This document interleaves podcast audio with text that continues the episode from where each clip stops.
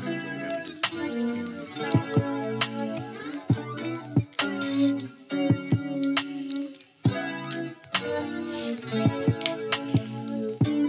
please give me your favor and share this on Facebook.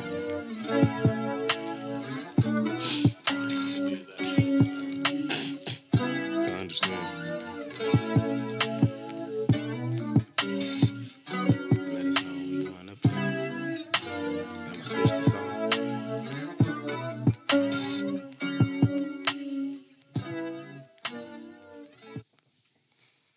We're gonna go straight into it. Yo, sir, it's Spotty Wi-Fi, and you know I'm an all-time guy, and I'm living at an all-time high. It's official, I'm the king of punks. Haters gave me motivation. Even the coronavirus couldn't stop my coronation. Buy low, sell high, diamond hand determination. I'm Spotty Wi-Fi, 5528, and we all gon' make it. I dox myself, so if you need me, you know where to find me. I'm certified, don't need no websites to verify me. We bout to take the revolution to the main stage. Go tell the labels, I don't think we on the same page. That's word of metallic, put bold in italic on what you heard in my word salad. Spotty Floroyo, spit digital oil, boy, I got a metaverse palace.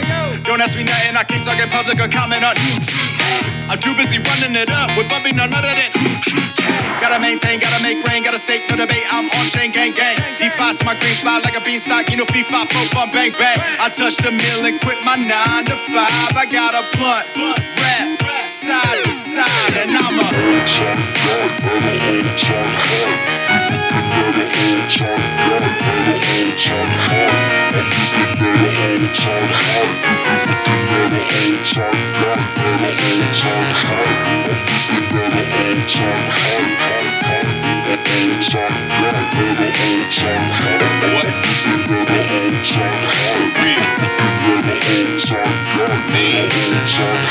Yo, Spotty, this was Thole, baby. I can't wait to show them how we get down with this one. It's an all-time verse, let's go. Coming straight up out the dirt, it's out that third coast sector. You bet on the triple OG, you hit the trifecta. Might see me around your girl and think that you need your protector, but your bottom broad is busted. OGP, I'm a rejecter. I done tapped in with Spotty, made men like John Gotti. We flipped so much crypto that we could buy a Maserati. Oh no, man, not the car. See, I'm talking about the dealer, cause to me an NFT means nobody's fucking triller. Since I came up in the game, I've been carving out my lane. I ain't got nothing to lose, but I got everything to gain. If I catch it at the right price, you know I'm finna cash out. By the time you buy it, it's too high and now you ass out. You follow trends, man, but I'm a trending topic. My aura's larger than life and your vibe is microscopic. When me and Spotty hook up, ain't no way that you can top it. You can hate, but you can't stop it, cause you know we finna drop it like it.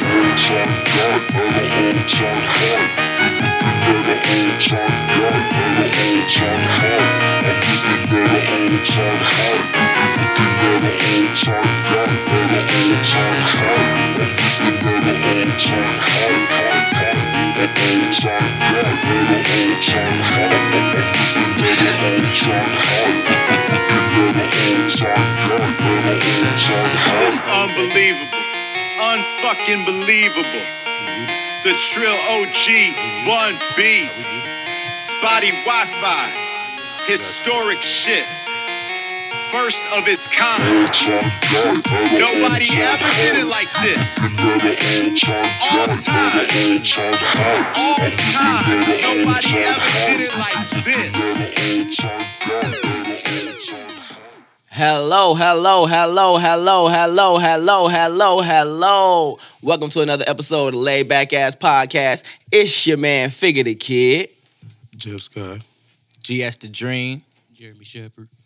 J-Dub in the background as usual. And we got our special guest, Heebie-Jeebie. Heebie-Jeebie, and introduce yourself.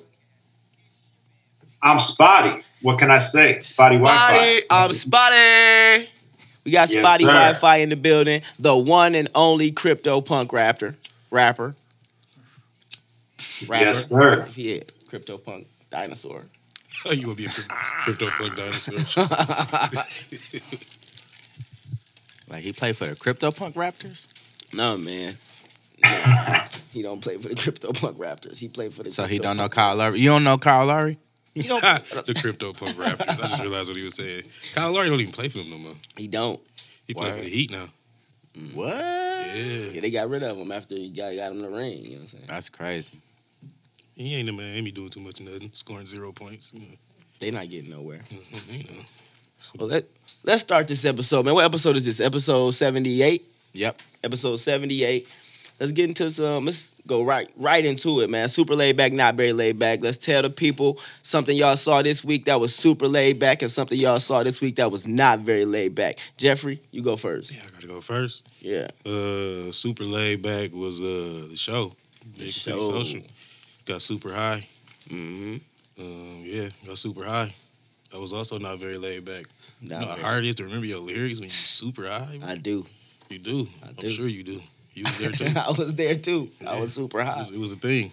Yeah, I had a really good show, but I'm going to save that for my super laid back. I thought everything was better with a bump. It is. It is. It's way better to forget your lyrics high than to forget your lyrics sober. Facts. You care less. You know? Okay. You care a lot less. I think you look a lot cooler doing it too. Like if you forget your shit sober, niggas gonna be like, you don't got no excuse. You are. If you high as hell, they like, I'm high too, bro. I understand. Yeah, right. They was high as fuck, so they understood for sure. I feel it. So not very laid back. Yeah, that was both. Oh, that was both. Yeah, you know both. I mean? Yeah. My bad. GS the stream. Very laid back. I went to a Toby Wigway concert. Okay. You know what I'm saying? Took my lady out there for her birthday or whatever. That was a really crazy. Very hype show. You got some cutty. It's really dope. Taught me a lot about crowd control. You know what I'm saying? Not very laid back. I lost my phone today, but a good Samaritan, you know what I'm saying, gave me my phone back. My girl called it and she was like, yo, you can give it to me. He like, nah, I don't even know what buddy got in here.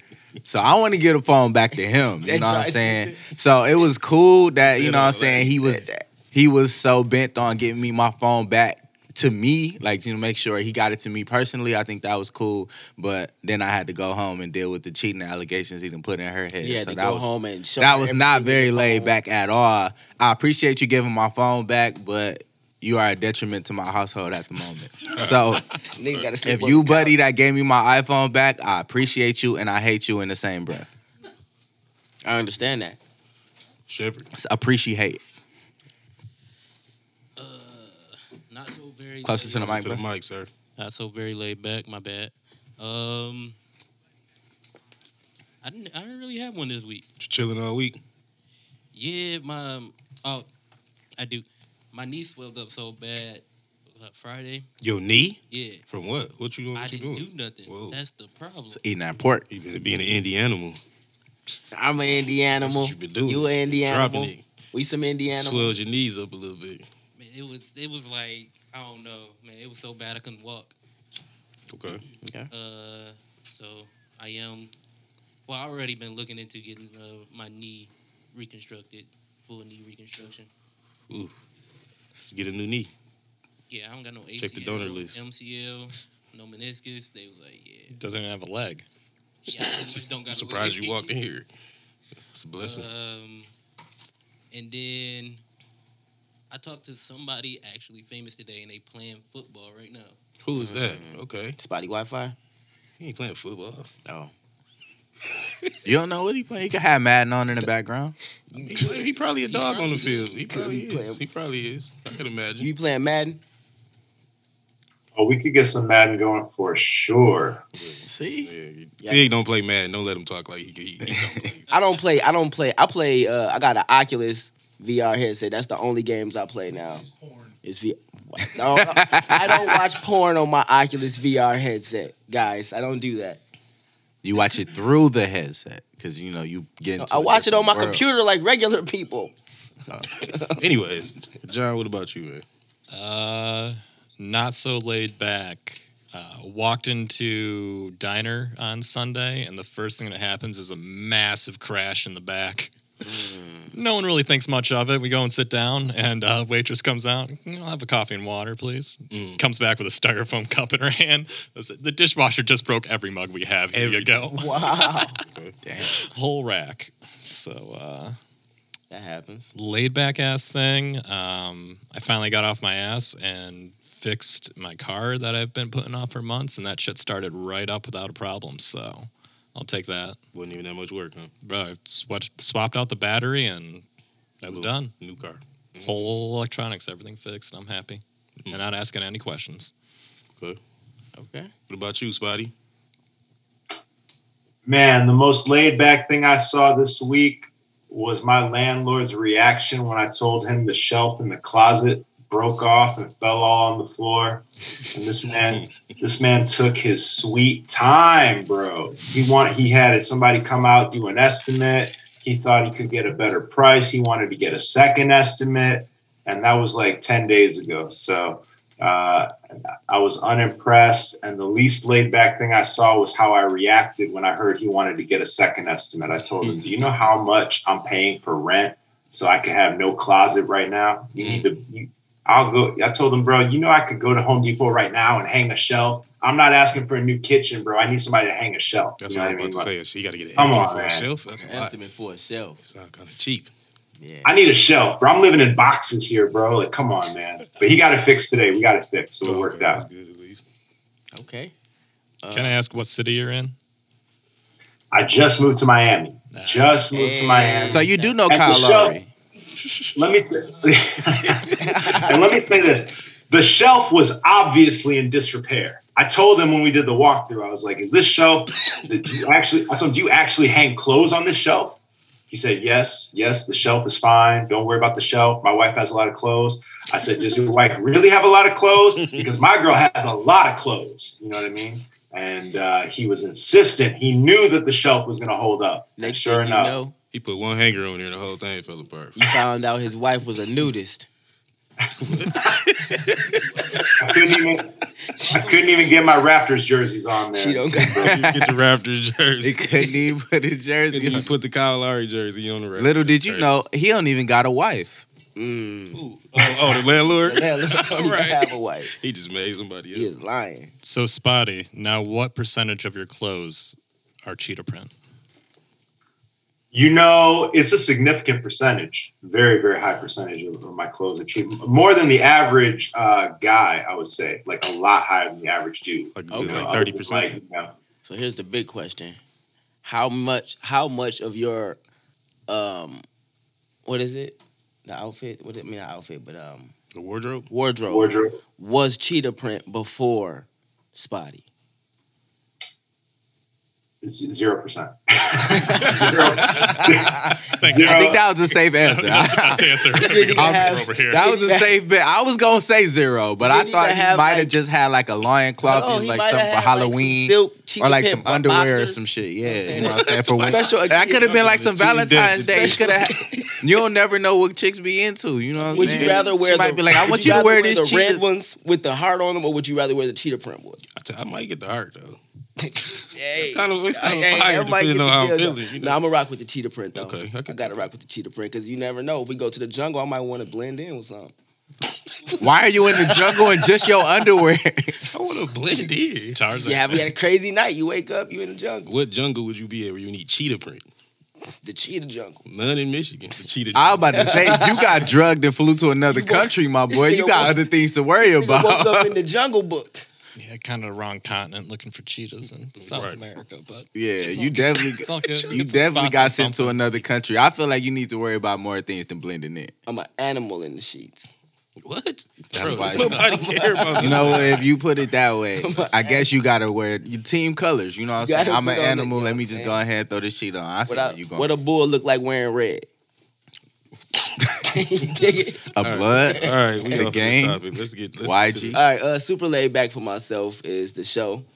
You know what I'm saying? I had a nice 30-minute set. Shout out to Jeffrey. I appreciate you for that, bro. You know what I'm saying? And you paid me. I did. Ain't that crazy? That's crazy, bro. Nigga got paid. I got paid to perform.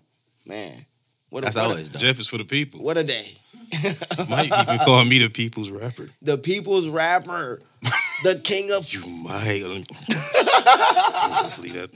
Don't do that one. I'm not. I don't want nobody after me. Relax. Chill. Yeah, don't do that. All right. I don't have a not very laid back. I had a pretty good week, man. I just been working.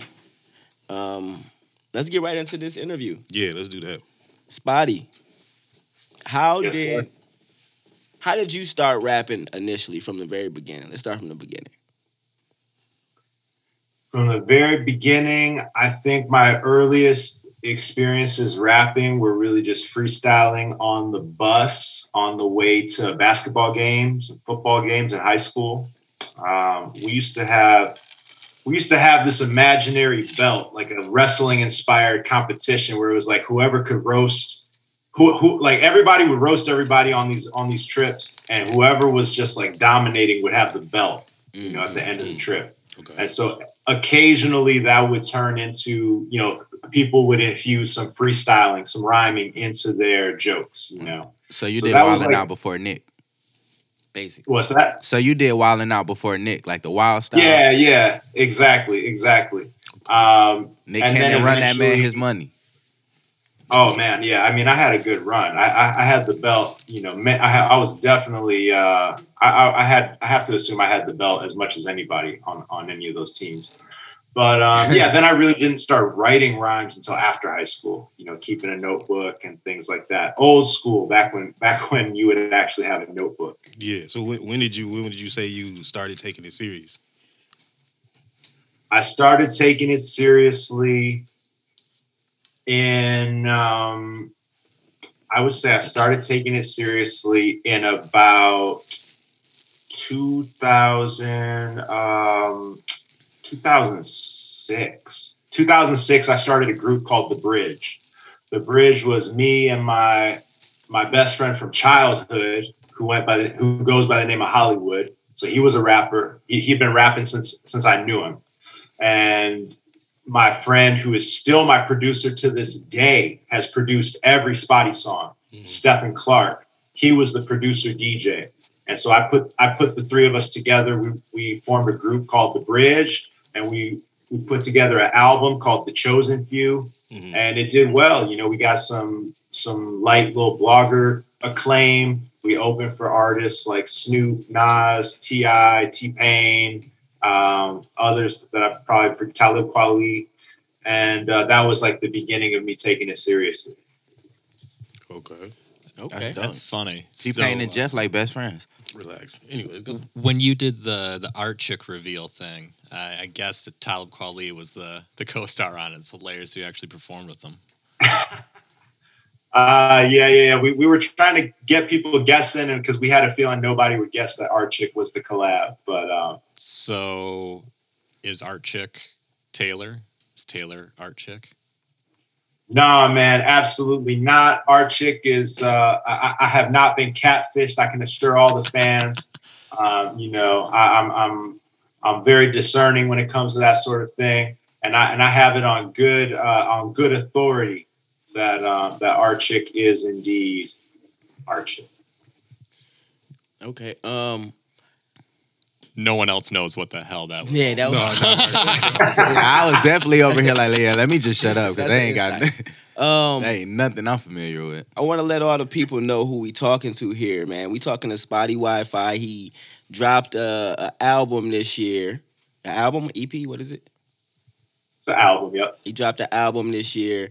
And he made, what, $190,000 in 60 seconds off NFTs? Something like that, yep. Something to the tune of that. So you can't never really say the right, like the actual number because the IRS listen to everything. So. He made $1 billion in 60 Hey, yo, get out that man's pocket like that. Hey. He made $1 billion in 60 seconds off NFTs, everybody. And we brought him in because we want to teach y'all and ourselves.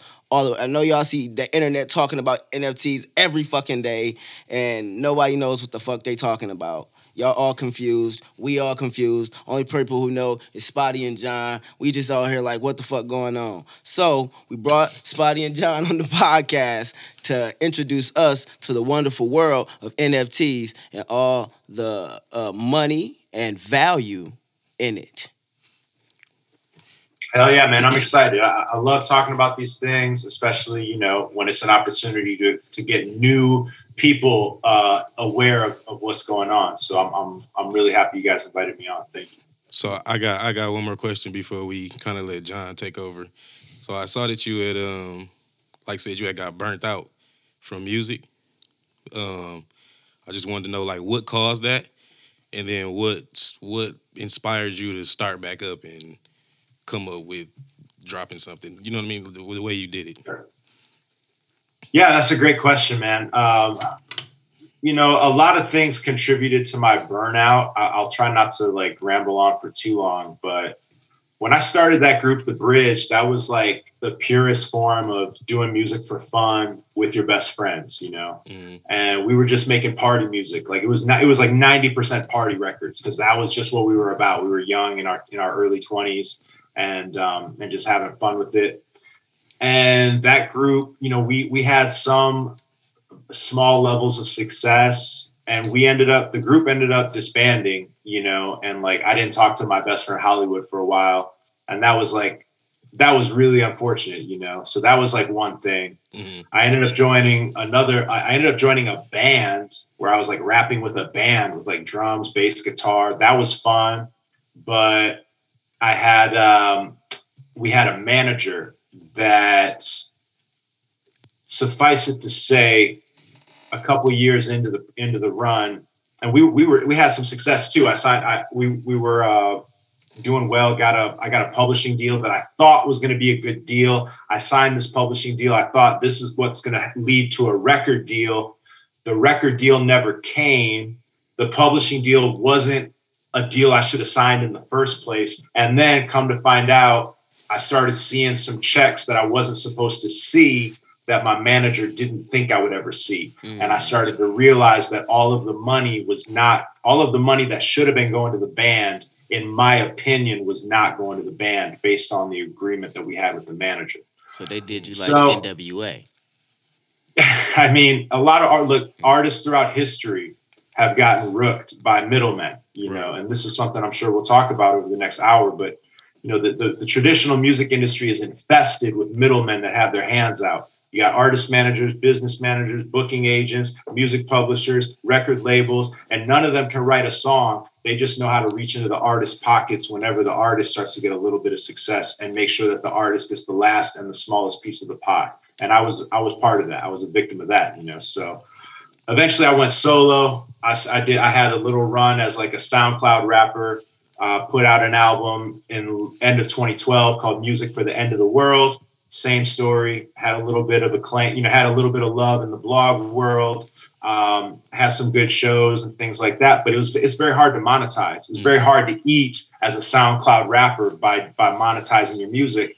All of that kind of contributed. That was over a course of like from The Bridge to that solo album. We're talking about 6 or 7 years. Right. And after I put out that album, it was like, okay, well, I'm no longer in my early 20s. You know what I mean? And I still am having a hard time paying my bills.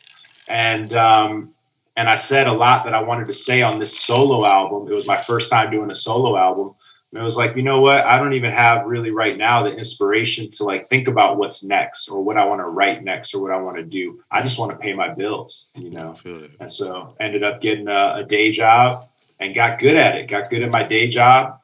And then a few years went by and I just kind of, it was just kind of in the rear view. Now, to answer like how I got inspired or why I rebooted this music thing, it was really just being inspired by this world of NFTs, which I know we're going to get into, but NFTs showed me a new spark of like creativity or inspiration, where these NFTs are all, a lot of them are all about like the digital world and how, you know, we're going to be associating with each other. We're going to be hanging out just like we are right now digitally, exactly. You know, mm-hmm. Like, and it's almost like we're in the same room together, even though we're not.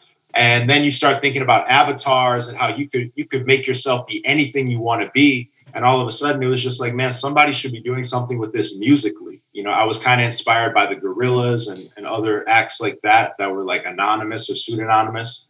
And so I said, you know what? I bought this thing called a CryptoPunk, and a CryptoPunk is like a very historical NFT, one of the first NFT collections. And I saw people building a personal brand with their CryptoPunk as their avatar, and you don't even know their real name. You just know them by their CryptoPunk. Right. And I thought, you know what, that's interesting. And I bet somebody could do something with that musically, because you'll just have a built-in audience, because there's already people that want to see the CryptoPunks become popular. Mm-hmm. You know, there's people that want to see NFTs become popular. So if I become that dude who takes it and says, I'm not just going to be me with an avatar, but I'm going to embody the avatar. I'm going to personify it. I'm going to rap and make music from the perspective of my CryptoPunk.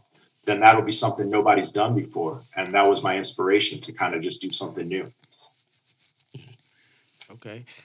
Before we get too deep into the NFT talk, spotty Wi-Fi, is that like one person, or is it like The Weeknd, where we think it's more than one person and we found out it's just one person? I remember thinking Party Next Door was three people.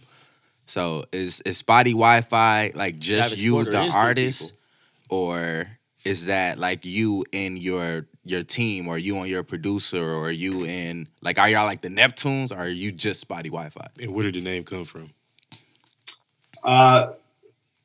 Okay, so great questions. It is really me and my producer, Stefan, who I mentioned, my producer that I've worked with since 2006. Okay, so who's spotty and who's Wi-Fi? I'm the voice. Like, we're both spotty Wi-Fi musically, but I'm the voice of spotty Wi-Fi, you know? But he's the music of spotty Wi-Fi, basically. Okay. But we are a team, for sure. Like there's no way I would be talking to you guys right now if I had not convinced him to join me in this, and to help me on the production side. So, in terms of the name, so to me this is kind of interesting, like. When I got into NFTs, I'll give you a quick intro of how I got into NFTs. I saw people talking about NBA Top Shot on Twitter, and it's basically digital basketball cards, okay? That's the oversimplified explanation of it.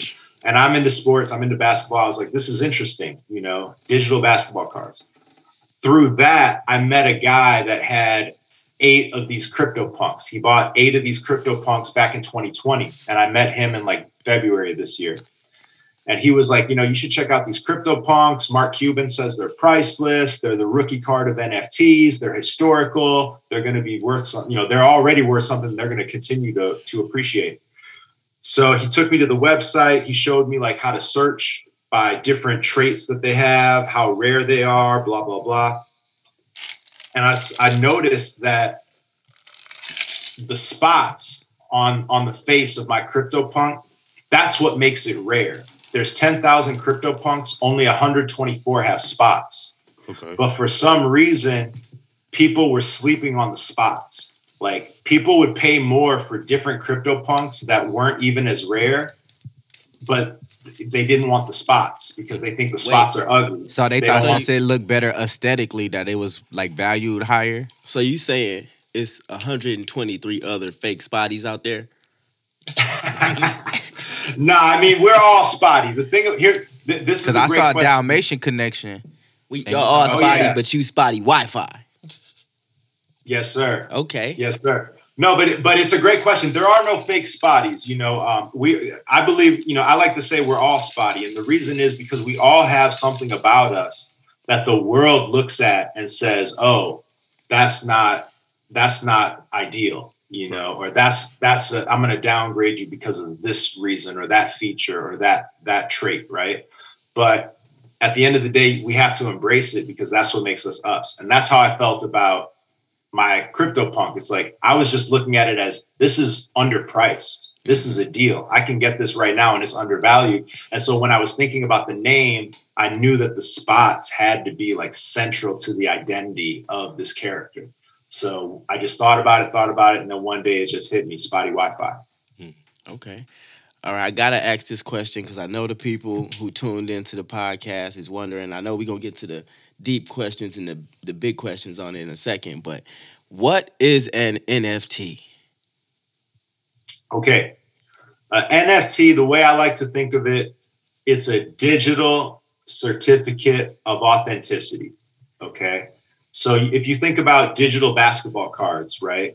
Like anybody can take a screenshot or a screen recording of a digital basketball card or of a digital highlight, right? Mm-hmm. Like anybody could copy and save that picture or that video, right?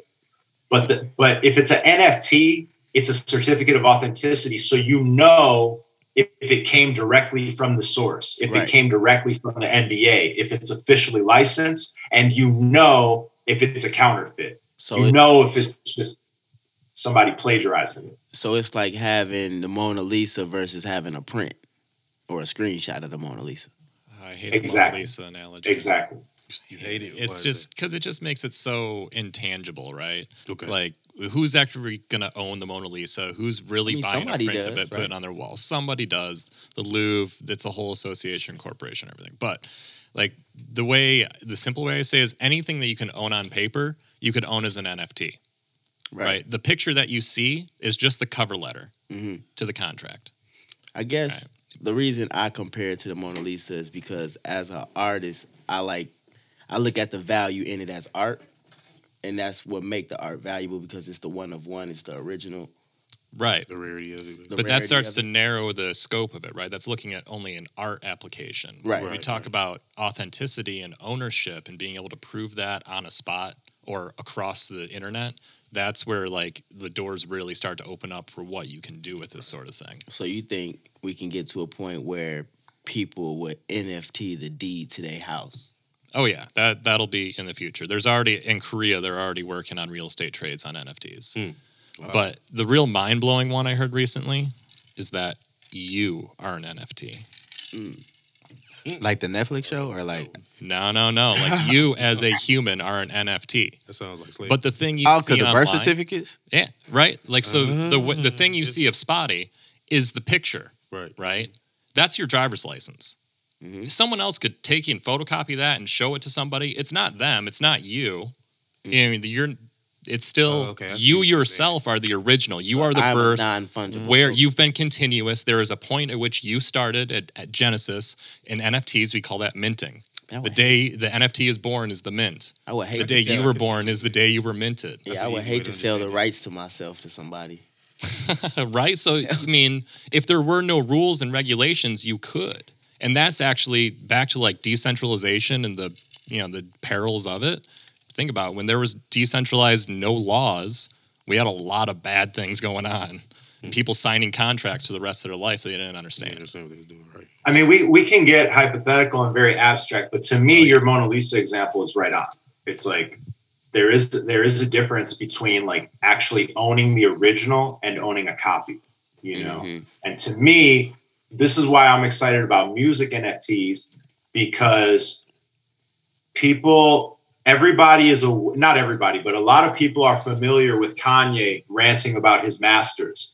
We know Prince bought back his masters. We know Michael Jackson bought the Beatles' masters. Scooter Braun bought Taylor Swift's masters. People are familiar with the concept of master recordings, right? Mm-hmm. People are also aware that it is very hard to sell an MP3. Ever since Napster came along, right? Like, it's very hard to sell your music. Like, and then streaming only made it more difficult. Streaming made it more difficult, right? So with music, it's like, to me, that's the example of the Mona Lisa is like your master recording, and then somebody taking a photo of it or a selfie in front of it. That's the MP3. You know, people can do it.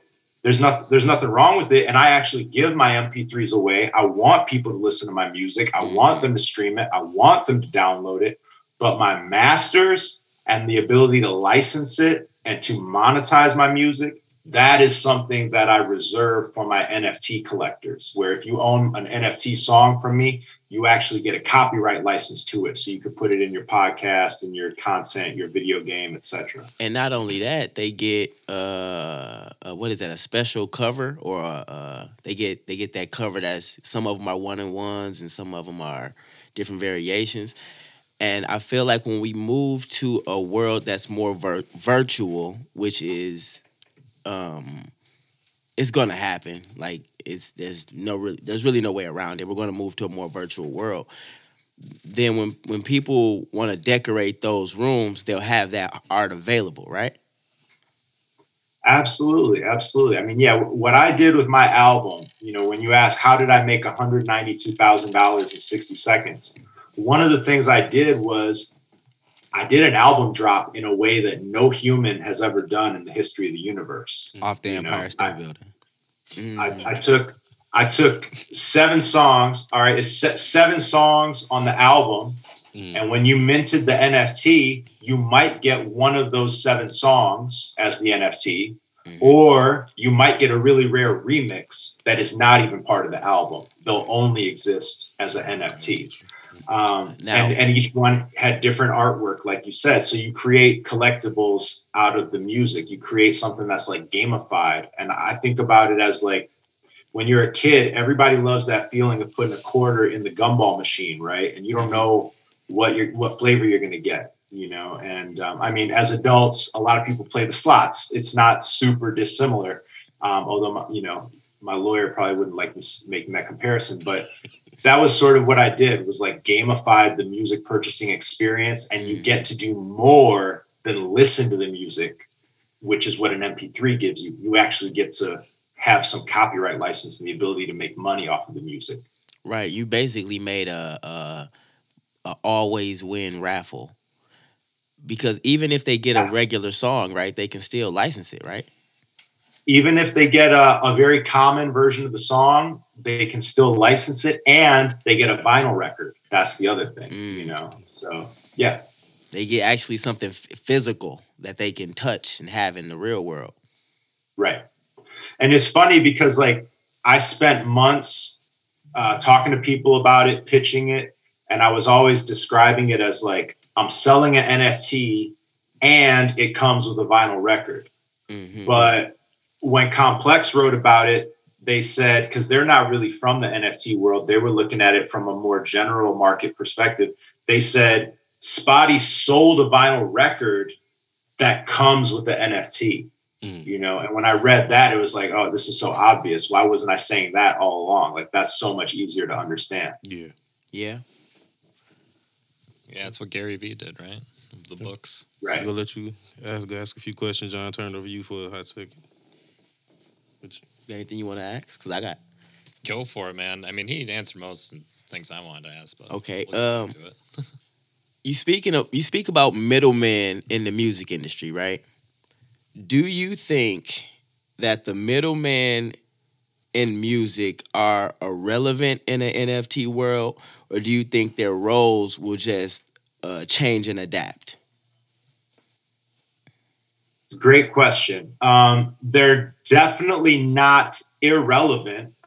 They're going to be relevant because they're going to see the dollar signs, and they already see the dollar signs, and they're going to start to try to bring over old school Web 2.0 tactics and business models to just continue to screw over artists in this Web 3.0 world. Because what they're thinking is, hey, Spotty made $200,000 in a minute. That means we can make even more money as middlemen than we usually make. And we can provide even less value and exert even less energy than we already do. Right. You know, so they're looking at it as like, we can become even more efficient leeches and more efficient middlemen. Their logic is, I can pump it to make it so you can make $2 million, but you still only get paid $200,000. Or less. And we just make all of that. Yeah, and I'd say, too, is what the Web3 world is and the changes that are happening is, just look at how we ended up here. It was, Jeff to Spotty. There was no middleman. There wasn't an agent to go through. There wasn't this paywall, walled garden situation where, like, just talking to the guy is protected. Right. Here we are. And I do appreciate you hitting me back so fast, too. I didn't even... That was just my pleasure, man. To be honest. Oh, yeah, man. My pleasure. You being. But, I think the real key is if you want to make a lot of money in the old world of music, or even if you just want to make a living, right? We have allowed... Our culture has allowed artists to believe that they need millions of fans, that they need a record label with a huge marketing budget, that they need a huge tour, they need the pyrotechnics, they need to sell out arenas, because that is how an artist earns a living, right? Otherwise, you're a struggling artist, you're going to end up broke, you know, destitute, on drugs, on the street, in jail, whatever. Mm-hmm. But the problem is number one, even the major artists, a lot of them end up down and out in the end, right? Because they're getting signed to bad contracts. But it's all a deception. You only need millions of fans if your goal is to sell ads on Spotify, which is exactly what the record industry right now is designed to do. The record industry is not designed to compensate musicians for the cultural influence and contributions that they deliver to society. Right. You know, musicians give us the soundtrack to our lives. They give us the anthems for our highest of highs. They give us the music that helps us cope when we're down and out, right? Helps us mourn, helps us get through hard times. And we as a society are totally comfortable with them being just cast aside, right? Yeah. And it's again, it's because the industry is not designed to compensate them fairly for their genius. It's designed to sell ads on Spotify. But if you can break yourself away from that mindset, and if you say, you know what, I don't want to sell ads on Spotify. I want to figure out a way to deliver value to my fans greater than the value of an MP3. An MP3 is hard to sell, but if I can figure out something more valuable to sell them, then I actually don't need millions of fans. I need hundreds of fans. Right. See, and I can live.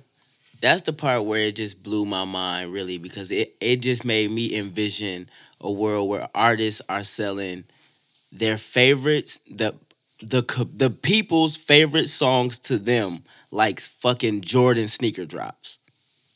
Like, it's valuable to regular people. The value goes up because me, a regular person, can own a one-of-one of fucking Jay-Z song if I enter whatever raffle or fucking, like you say, gumball machine. It changes the whole... It brings the value back to the art. It brings the value back to the art. And even besides the money, it also... Like, it evens the playing field. And it brings back creativity because you gotta... Like you, for instance, you came up with a whole character and you made an album about that character. You came up with different ways to drop and release things that people will want to, you know what I mean? It just brings back the creativity side of music. Cause, I mean, it puts music on the same level as a painting. It puts music on the same level as a Picasso or a fucking, the dude that they fuck with, Basquiat. You knew it before I said it. It put it on the same level of that, which is deserved. It deserved to be there for hundreds of years, and technology finally caught up to it. That's the part that really blows my mind. You know what the irony is?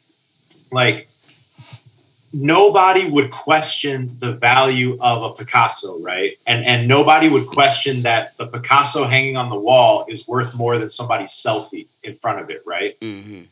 But with music, it's different. Like, because... We've devalued music so much ever since Napster and Spotify. I gotta go perform the song in front of 1 million people to get $350 a ticket. Like, exactly. But the crazy thing is, music to me is so much more valuable because you can listen to music while you're driving, while you're walking, while you're dancing, while you're sleeping, while you're doing anything. A Picasso, you have to be in a physical place. You know what I mean? It's just right. Like music should be on that level, if not even higher, in my opinion. So I agree with what you're saying. You can take the feeling of music anywhere. You can play it anywhere. Do you feel like with people being able to release stuff as NFTs and kind of go directly to their fan base, that artists will be in a space where they can make more of the music that they enjoy versus the music that they think will sell if they got a label pushing it? Absolutely. Yeah. Absolutely. And does this eliminate the radio? What's that? He said, does it eliminate radio? Radio been dying for a very long time. Yeah, but does it kill it? Like, does it send it out? I see it sort of as two separate questions, you know, to me. Like, number one, yes, I do think it frees up the artists to make whatever kind of music they want because you can find your niche. You can find, it's 2021 and it's almost 2022. You can find people that are, share your exact interest or want to hear your exact sound. And if it's only a few hundred people, that's fine. Right. You know, you don't need to have like data and, you know, what do you call it? Like surveys. Algorithms. you don't need algorithms to figure out what's going to get you the most number of fans, because that's no longer the goal, you know? So I do think, and I've heard this from artists, you know, I've never been on a major record label, but I have heard this from artists, you know, in this year, that like, they're excited. They just got off their label deal, and they're excited now through NFTs to be able to make music that they want to make, you know? Right.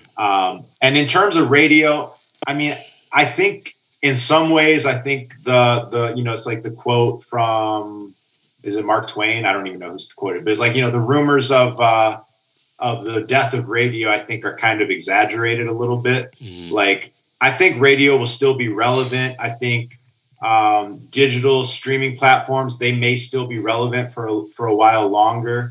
And I think a lot of people assume I don't put my music out there, you know, that I don't put my music on Spotify because I talk so bad about Spotify, but I do because I need my music to be accessible to everyone, right. You know?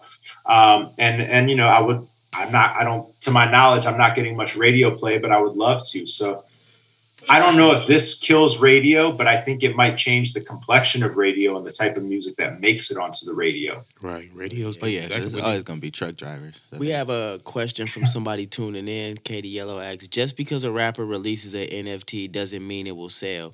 Or if it sells, they won't necessarily make six figures. What did you do different besides be the first to accomplish that? Or do you think you did anything different besides be the first to accomplish it? Yeah. First of all, are we live? Are people watching live? Is that what's going on right now? Yeah, people. Yeah.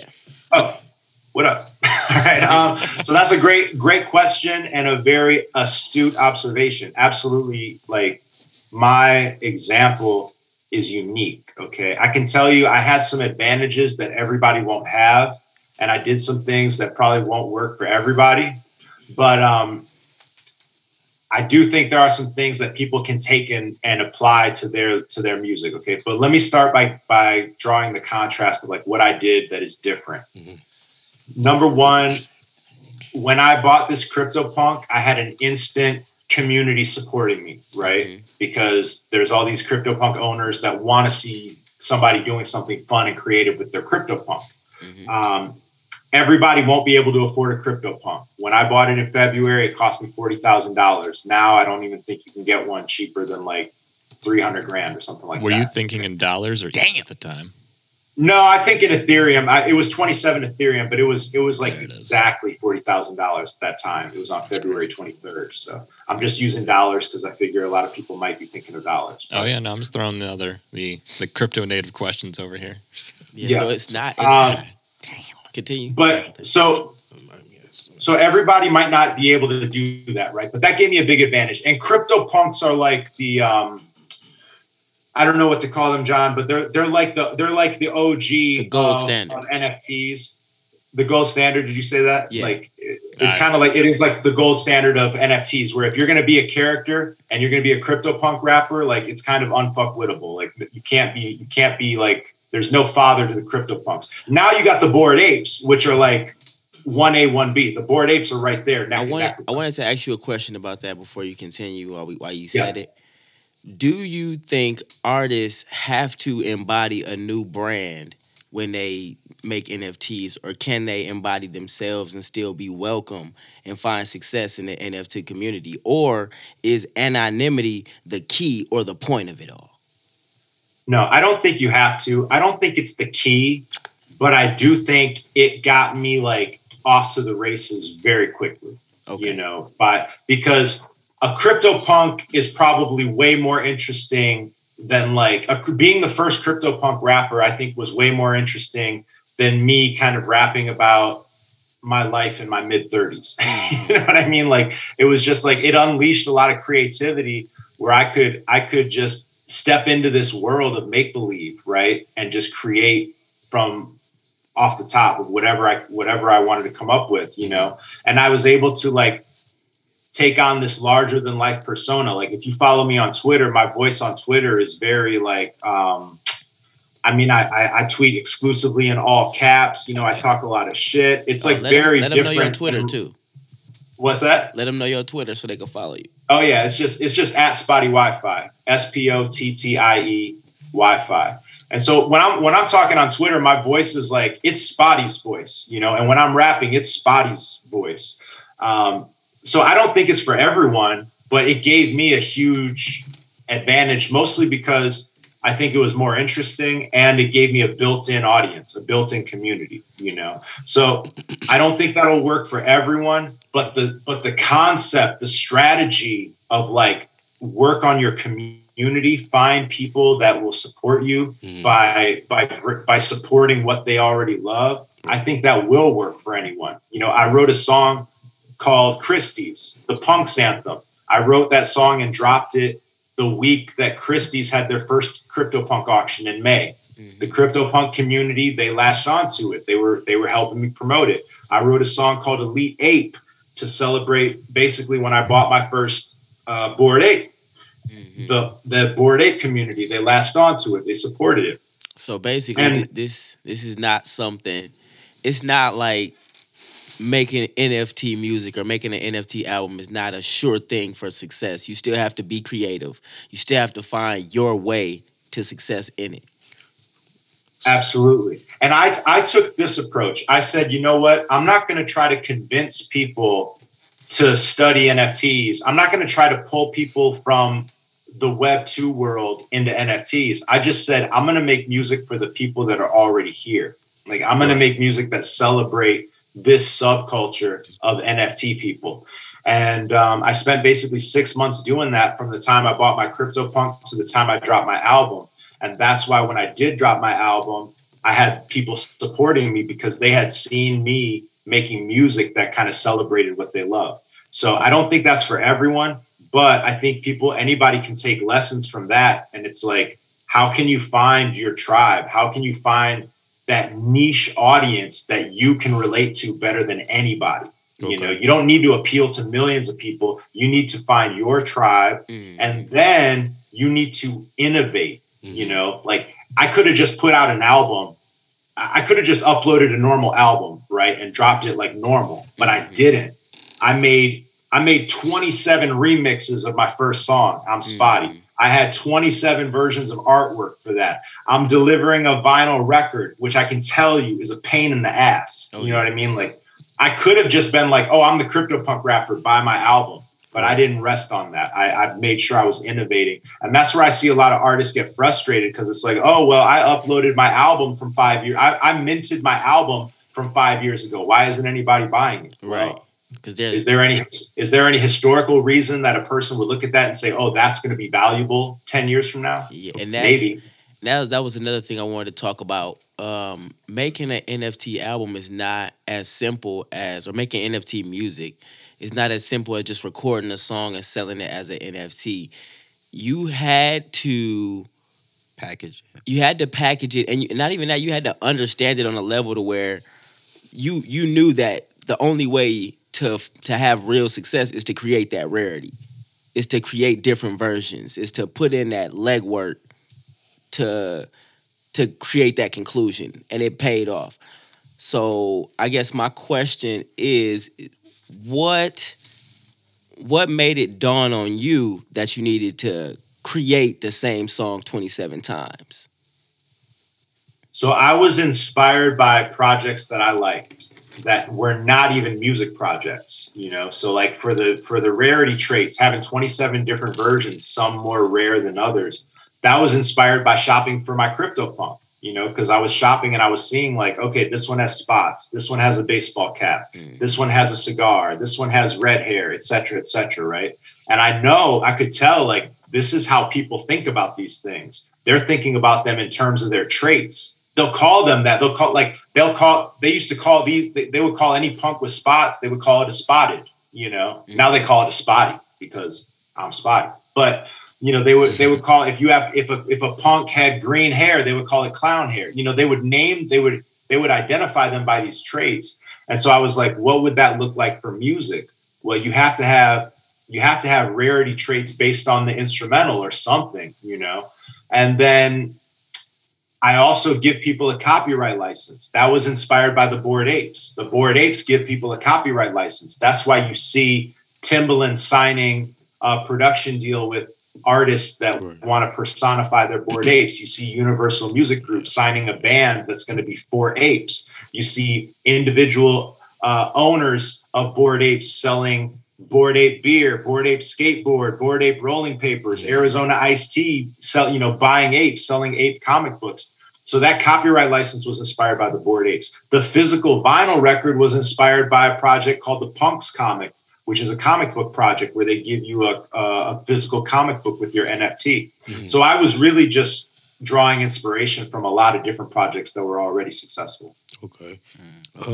So I see a lot of people trying to jump in with the already popular characters, like the CryptoPunks or the apes. Do you think it's any value for artists to maybe create their own or mint their own NFT or character and create a community around that? Is that possible now? Is it too late? Yeah, absolutely.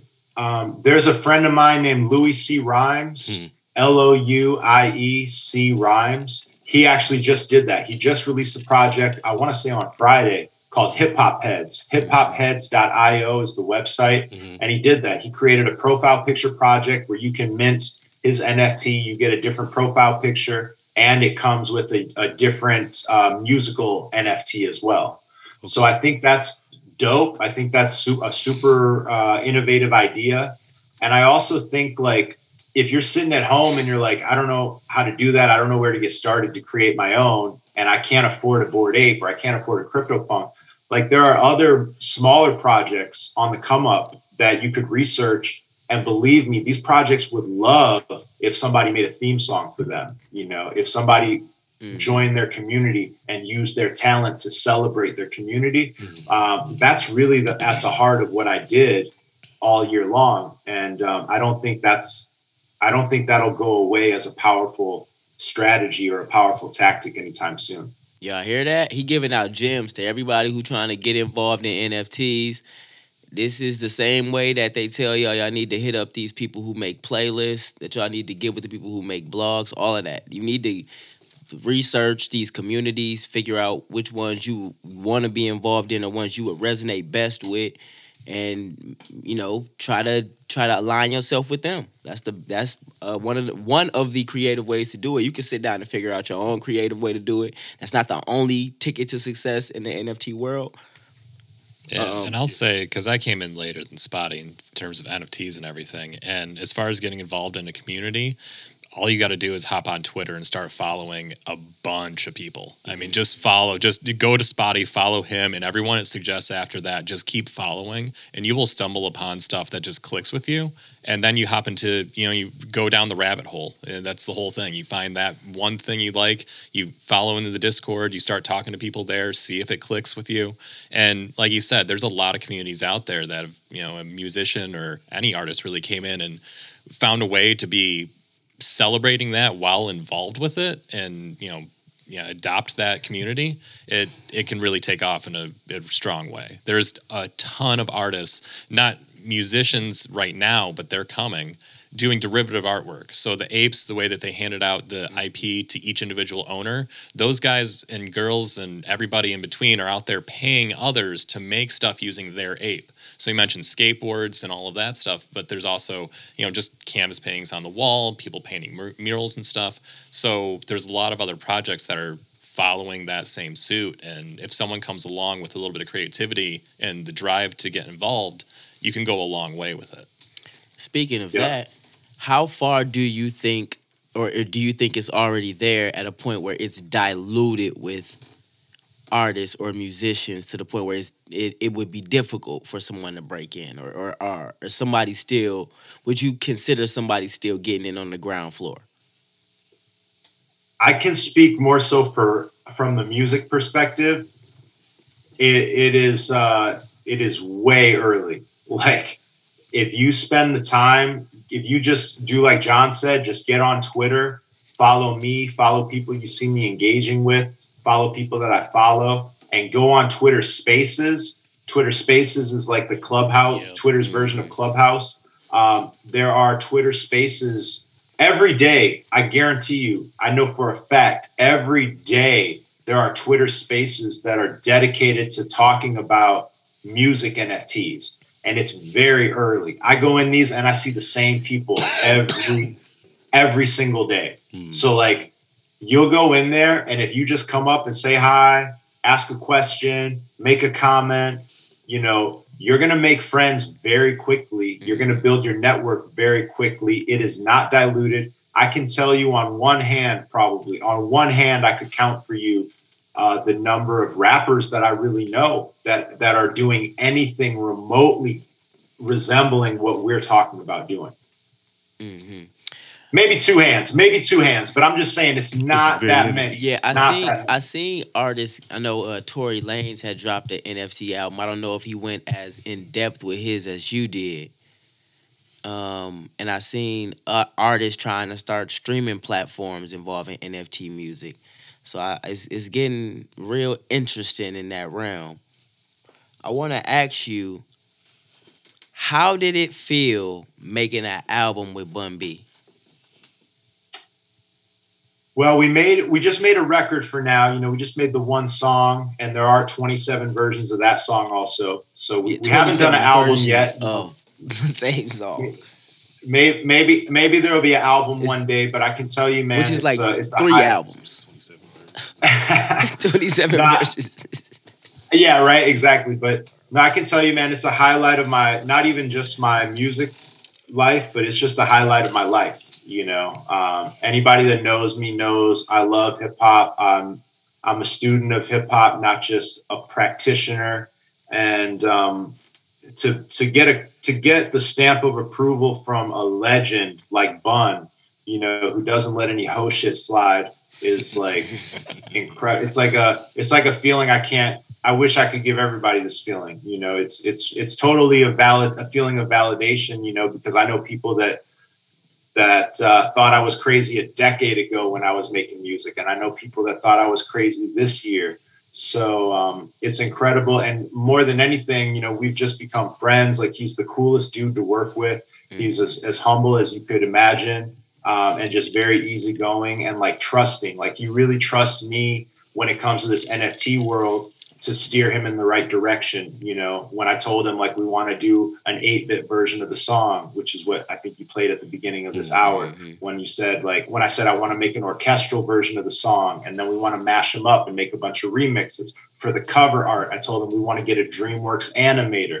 We want to show us next to each other looking normal. And then we want to have a version where we're in spacesuits, like astronauts. We want to have a version where we both have green skin and we're aliens. Like, he was just like, yeah, man, like I trust you, you know, your audience. Mm-hmm. And that's the coolest part. It was just totally creative and not just like a cookie cutter thing, you know? Right. Mm-hmm. So when you was roasting people on the school bus, did you ever think you would get to a point in your life where you have music with Bun B and, you know, you can be whoever you want on the internet and like people will see this avatar and know everything that happens behind it? Like, did you ever imagine life would look anything like it does now?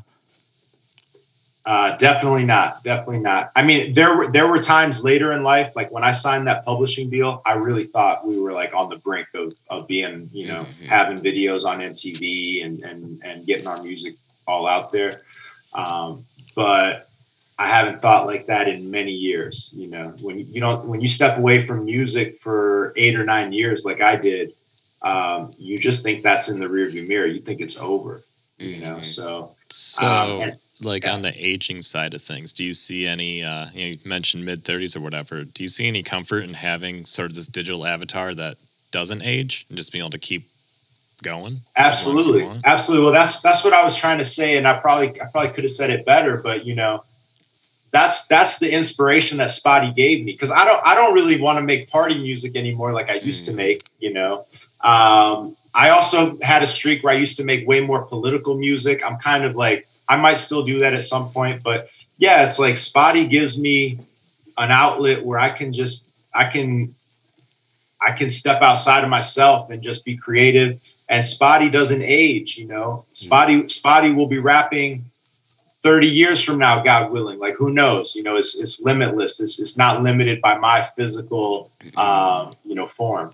You say it provides comfort, and that leads me to ask the question, do you feel any pressure about yourself growing, right? but the avatar doesn't. Does that create any barriers as far as the growth with the avatar? Or do you just feel like even though the avatar doesn't physically look like it's growing, it's still growing as a character? Can you elaborate? Like, how do you, I don't know if I totally understand what you mean. Like, you as a person, you're consistently growing, right? Over time, you're growing, you're changing, your mind is changing about things. Your avatar doesn't grow. So do you feel like this, do you feel any pressure to maybe change course with an avatar that doesn't grow? Or do you find that middle ground to grow with this avatar that still doesn't grow physically, but you're still growing as a character? Okay, that is a really deep question. I get what you're saying now. I feel I have a couple answers to that. I think Spotty, the character, does grow.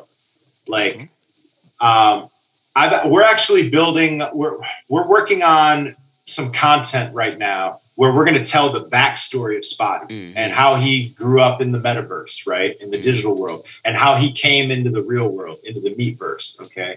So when you hear me, like when you hear the Bun, if you listen to the album, if you listen to my album, I'm Spotty, and then you listen to the Bun B song, I think they're very different.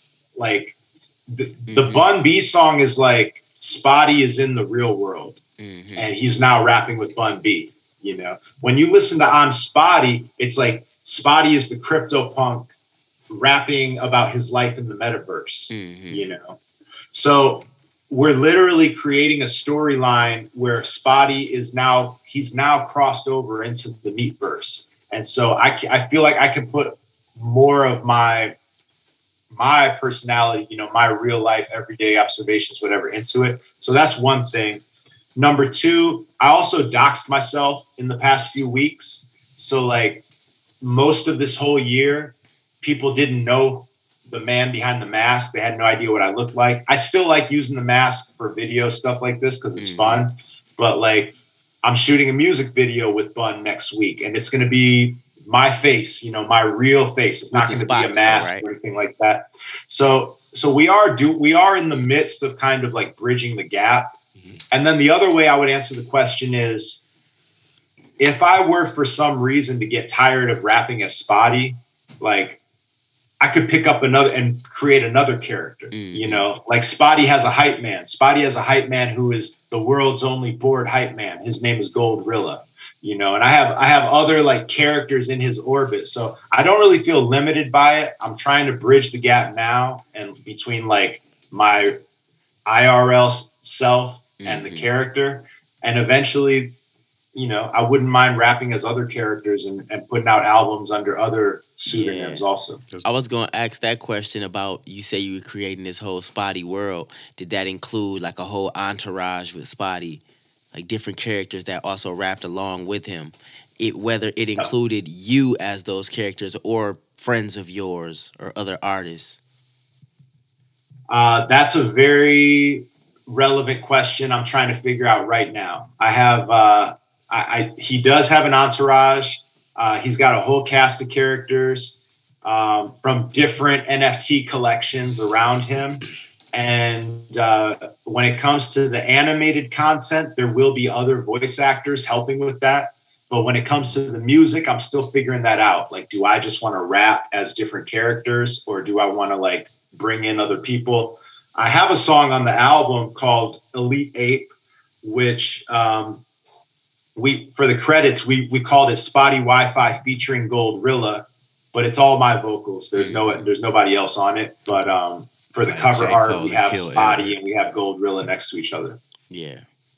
Do you think, or you say you moved to Miami, was that like just a personal choice because you wanted to be in the fucking sun, or was it like doing this NFT is better from that location? Doing NFTs are better from where you are. Is it a place? Is it a thing anyone can do from anywhere? I do believe it's something anyone can do from anywhere. I think there are advantages to living in a city like Miami because there are a lot of other people that are into NFTs here. Mm-hmm. But that wasn't why I moved here. I was living in Brooklyn with my fiance. And then when COVID hit, I was furloughed from my job. Well, first they told me to work from home, and I was like losing my mind because we were living in a small 1-bedroom apartment in Brooklyn, paying way too much, and everything's closed. New York is shut down. It's crazy. And then I got furloughed and then I got laid off. And we were just looking at my fiance and I were just looking at each other like, we're paying so much to live in this shoebox. Everything is closed. Can't even hardly leave the house. Mm-hmm. Like maybe it's time for us to think about moving. We were already thinking eventually we want to go somewhere where we can have a little more space, but we weren't thinking that immediately. And then COVID just kind of changed it. She started applying to jobs in other places. And we kind of just decided we were going to go wherever she found a job. And that ended up being down here in Florida. We lived in the suburbs for all of this year. And now we just moved into Miami. I feel you. Because I feel like you're going to be paying way too much for rent. You might as well get a view. Yeah, I mean, we pay about the same. No, actually, we pay less now. We pay significantly less now. We have a backyard, We have a front yard and a backyard. But no shelf in the closet. No, y'all came up. No shelf in the closet. I think it's worth the shelf. If I got a backyard now, y'all can have this shelf. Oh, yeah. So you still got a day job or you just spotty all the time? I was freelancing. On and off throughout this year, but then with the album sale in August, I quit my job because I had about 700 people that bought the album, and the average person bought almost 3 of them. Mm, so my average collector, they spent almost $300 to support me and see this become a reality. So at that point, I said, you know what? Because of this support, I can now afford to quit my job. And I feel like I have an obligation to, because people aren't spending money on this because they think it's a one and done album. Mm. They're spending money on this because they believe in me, and I can't really be doing this effectively if I'm splitting my time. So thankfully, and thanks to the support of those collectors. And now we're up to almost 800 collectors. Thanks to them. Yeah. I'm full-time spotty now. Would you say I bought success? One. What was that? Just to jump in, I bought one. I was there. Thank you, bro. Much love, bro. Fast gas. Would you say the success came from the fact that you commodified it, or the fact that you laid that groundwork with that community, or both? Would you say it's like an even? I would say both. I think a lot of people, look, artists are funny, right? Artists are emotional, and I'm an artist. I'm not knocking on artists, but artists hear a word like commoditize, and they think, oh, that's bad. That can't be right. How can he do that? I mean, you better commoditize something if you're trying to eat. Like, and the fact is, if you're trying to commoditize your MP3s, it's cold outside. Like, you may have a really hard time because the shit is just not selling. Mm. So I think what I was able to commoditize was intellectual property rights. Like, when you buy my NFT, you get more than an MP3. You get more than the right to listen to the music. You get the right to monetize the music, to license it, to put it in your content, put it in your advertisement, put it in whatever you want. So I think I commoditized the copyright to an extent. And I'm not ashamed of that. I'm really proud of that. Mm-hmm. But I think the more important thing, slightly more, is the community, because if I hadn't spent 6 months investing in these different communities and like contributing to the culture of each of these different communities, I wouldn't have had as much support when I did, put my album out there. Yeah. I mean, I'll say that buying it, cause I didn't know spotty at all, or, a handshake or whatever. But, when I bought it, I don't have any interest in using the copyrights. I'm not a musician myself. It wasn't a huge motivation, but I clicked with the music because I was diving deep into this subculture, and every other piece of it that I wanted there, the owning a piece of it, having this little historical thing of I was there day one, being able to get the vinyl album off of it, all of those things stacked up to when I thought about when I was chasing around Coheed and Cambria back in high school, like, I still have those t-shirts. I still have the comic book that came with that album. The only way to get that was if you ordered straight from the website when it released. There were only 1,000 issues. So, like, those limited things that were those pieces of I was there history, I still hold on to them now into my 30s. I was half the age back then. So being there the day it dropped, being able to point back to, I minted this, I paid way too much in gas because there was a bunch of other people trying to get it too. Like, you start to wear those things as a little, badge of honor. It's a, it's an entry in your diary somewhere, right? And then when people like Spotty blow up, you was on the ground floor. Right. And if I just want to flip it, I should have bought two, but I didn't. But so I'm just going to hold it to my grave because it's just it's a piece of me now. It's a piece of this 2021 NFT summer that a lot of us went through. And, I would rather hold that than flip it for, like, what, 0.2 ETH, Right. It was a moment in time. And to me, this brings the conversation full circle of, like, what is an NFT? It's that certificate of authenticity, because guess what? John may have a Coheed and Cambria t-shirt, from that tour in 2003 or whatever it is, right? But you take it to sell it, and it's like, okay, show me it's real. Prove to me that it's real. Well, that may be doable, but it might be more difficult than my NFT that John owns, because right. that is the on the blockchain, and that's the whole point of the technology. Is like, it's totally provable to the public that he bought that directly from me on August 18th, 2021. So you do music, so you're familiar with, like, iLocks and things like that, right? iLocks? Yeah. You know how, like, it's certain softwares that you can't use unless you have an iLock, either on the cloud or, like, a physical thing that you plug into your computer, but you can't use that license unless that iLock is either signed into that computer through the web, or unless you have the physical, like, drive to put into your computer. So basically, what you're saying is the NFTs are almost based on that same thing. It's like an authenticity behind it, to where at any moment you can prove, hey, look, this was purchased at this date. I got it right from the person that made it. You know what I'm saying? Like, exactly. Or that you bought it from the next guy, and that now you own it. But at some point in the family tree, it came from the originator. Yeah, like, this is something from the originator. Yes. No matter how many hands down I get it, still original. This is the original. Now, the way you use that is what's totally open. So he's using it for, eventually a vinyl album release. You go to his website, you'll have to prove that you own the NFT in order to get the vinyl, or, some mechanic for that to happen. And that allows you to do a lot of different things. So merch drops, you can make exclusive merch drops. The only way to get through the door online is by having the NFT in your wallet.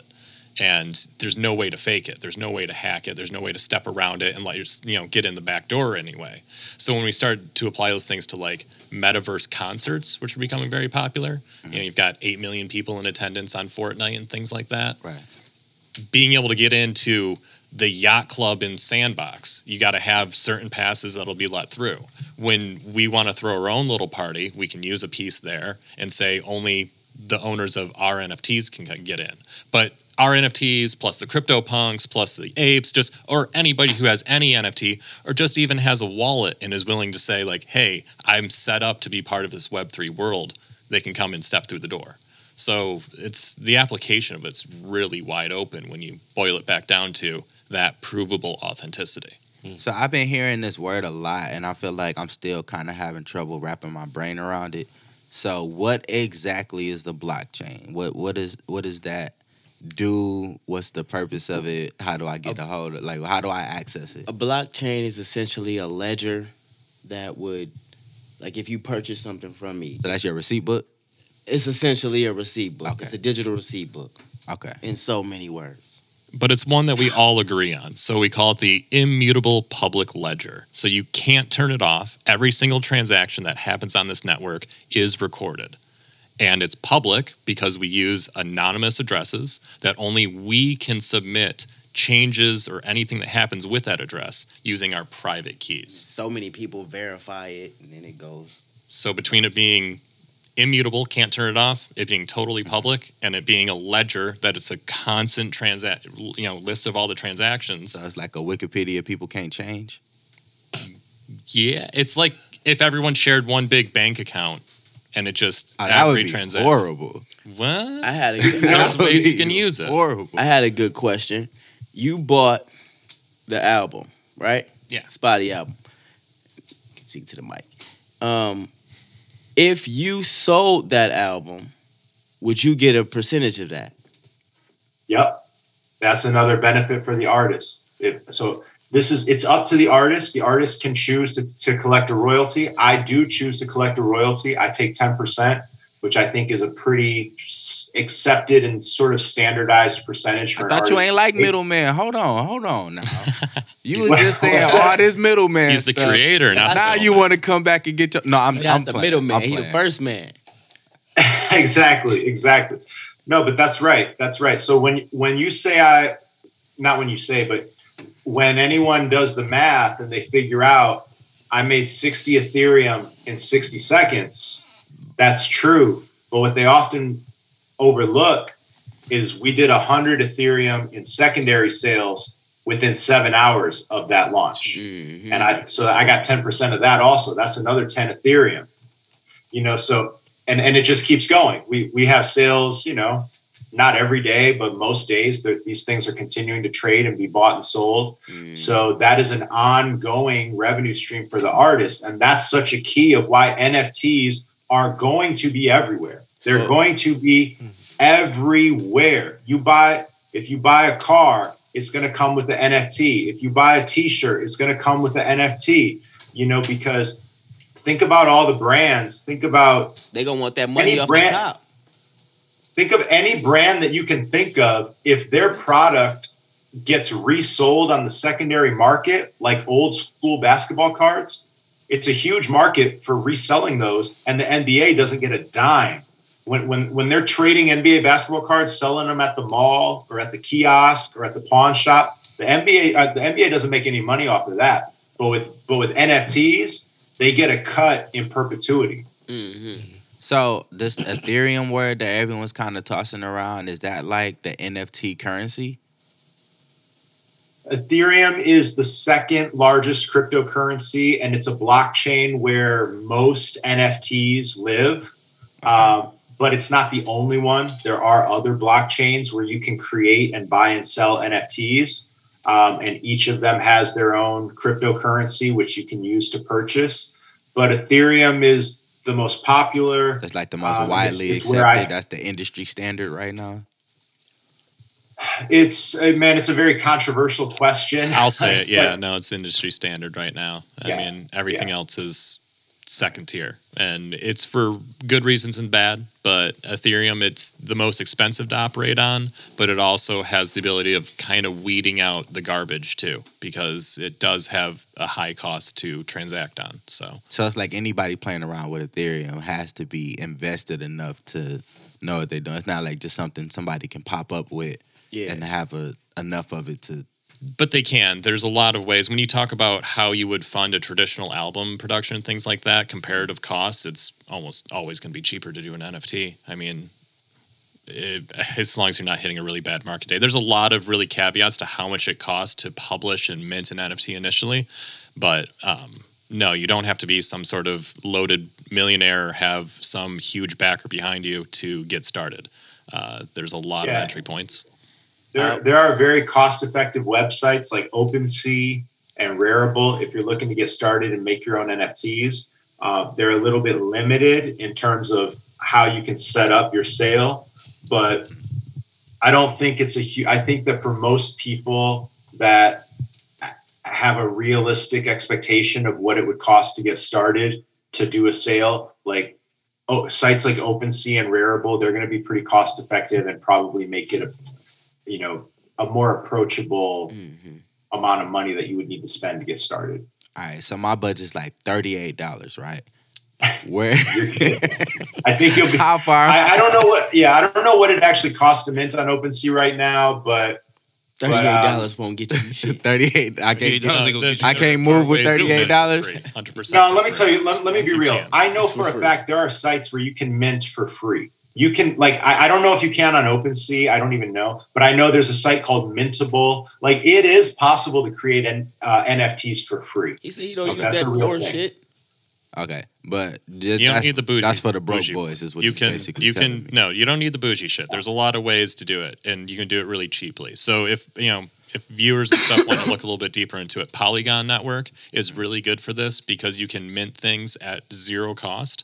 And then if your fans, artists, or yourself choose to take it over to the Ethereum mainnet, you can just pay a little bit gas fees to make that happen. Mm-hmm. So you can kind of have this layer two where you do and get a bunch of stuff done. Right. Then when you want to take it to the mainnet, to Ethereum, you just pay the transfer cost instead of trying to do everything on mainnet, which is can get very expensive.